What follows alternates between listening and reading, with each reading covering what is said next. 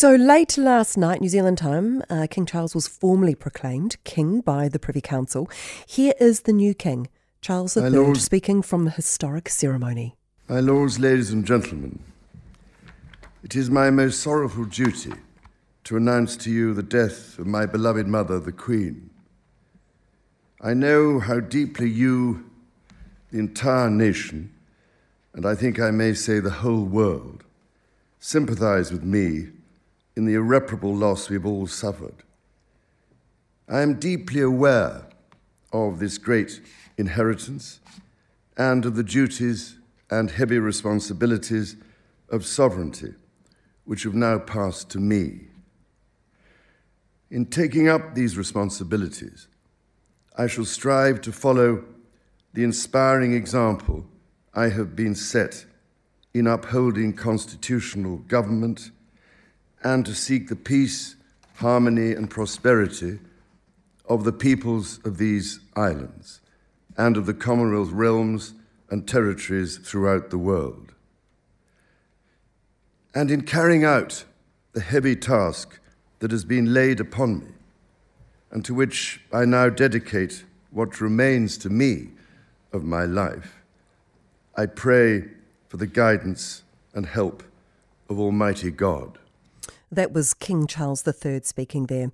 With the latest from the second day of mourning in the United Kingdom, I'm joined now by royal correspondent Phil Dampier. Good morning, Phil.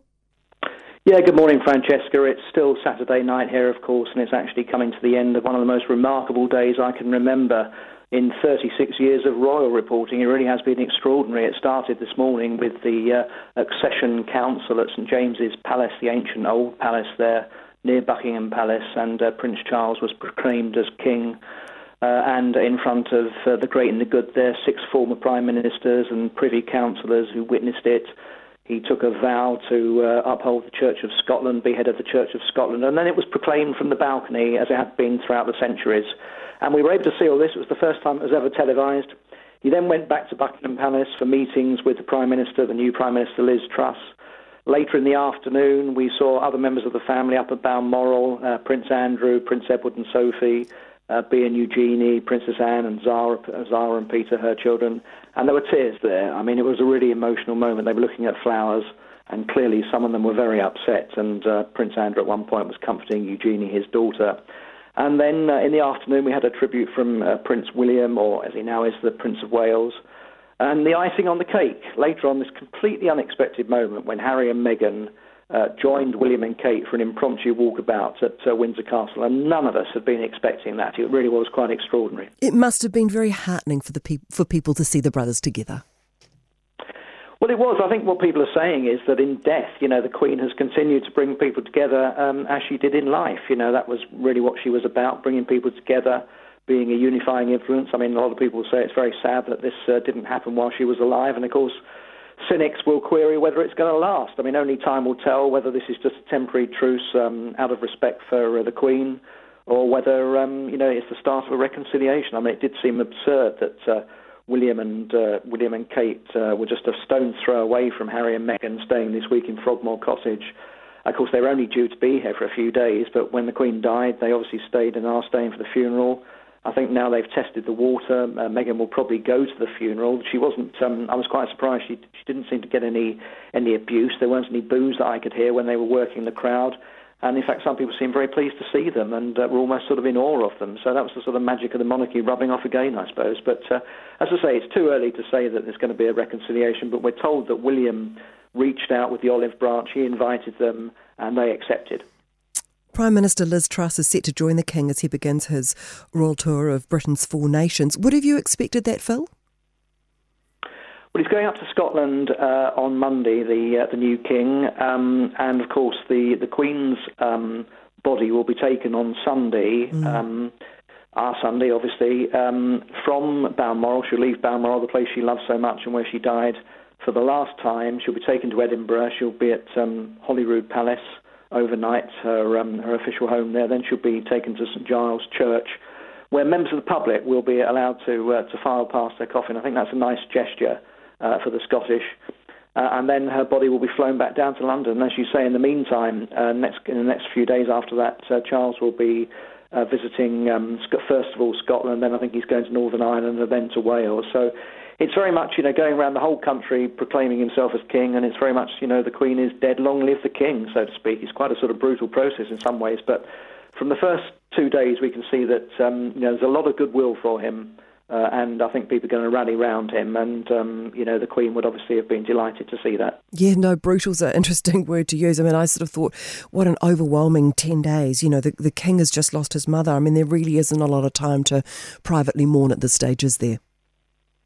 No, it's it's a strange mixture of emotions. I think for mm. everyone, you know, on the one hand, people are, are, are grief stricken about the Queen. They're mourning her. They're missing her and uh, you know they're terribly upset about it. But uh, after seeing uh, Charles sort of take charge and uh, come across very well in his address, and uh, he's been on another walkabout today. He did a walkabout outside Buckingham Palace yesterday, and this afternoon he just got out of his car and started meeting the people again.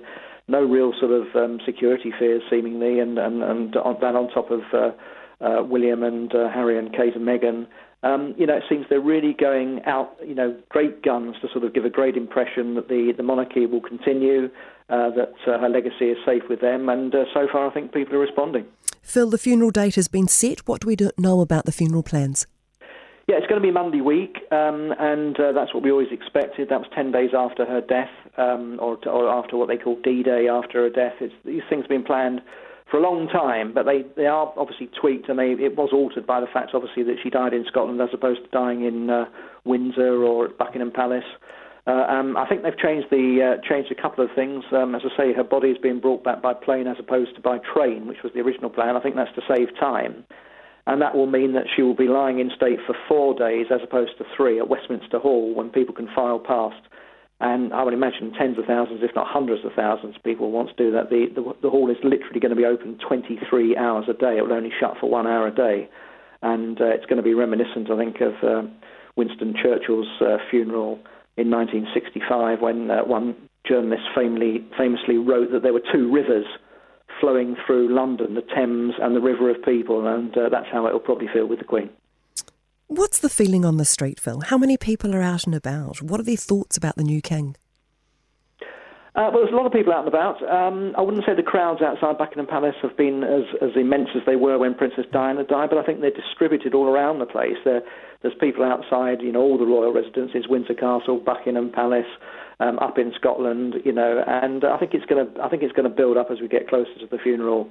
Um, and you know, she was just held in such respect, and um, you know, most people are, you know, obviously at 96, um, it wasn't a total total shock. We knew it was going to happen, but it's um, it's still very upsetting when it does. And I think the fact that uh, she was well enough to um, to greet Liz Truss, her 15th prime minister, would you mm. believe?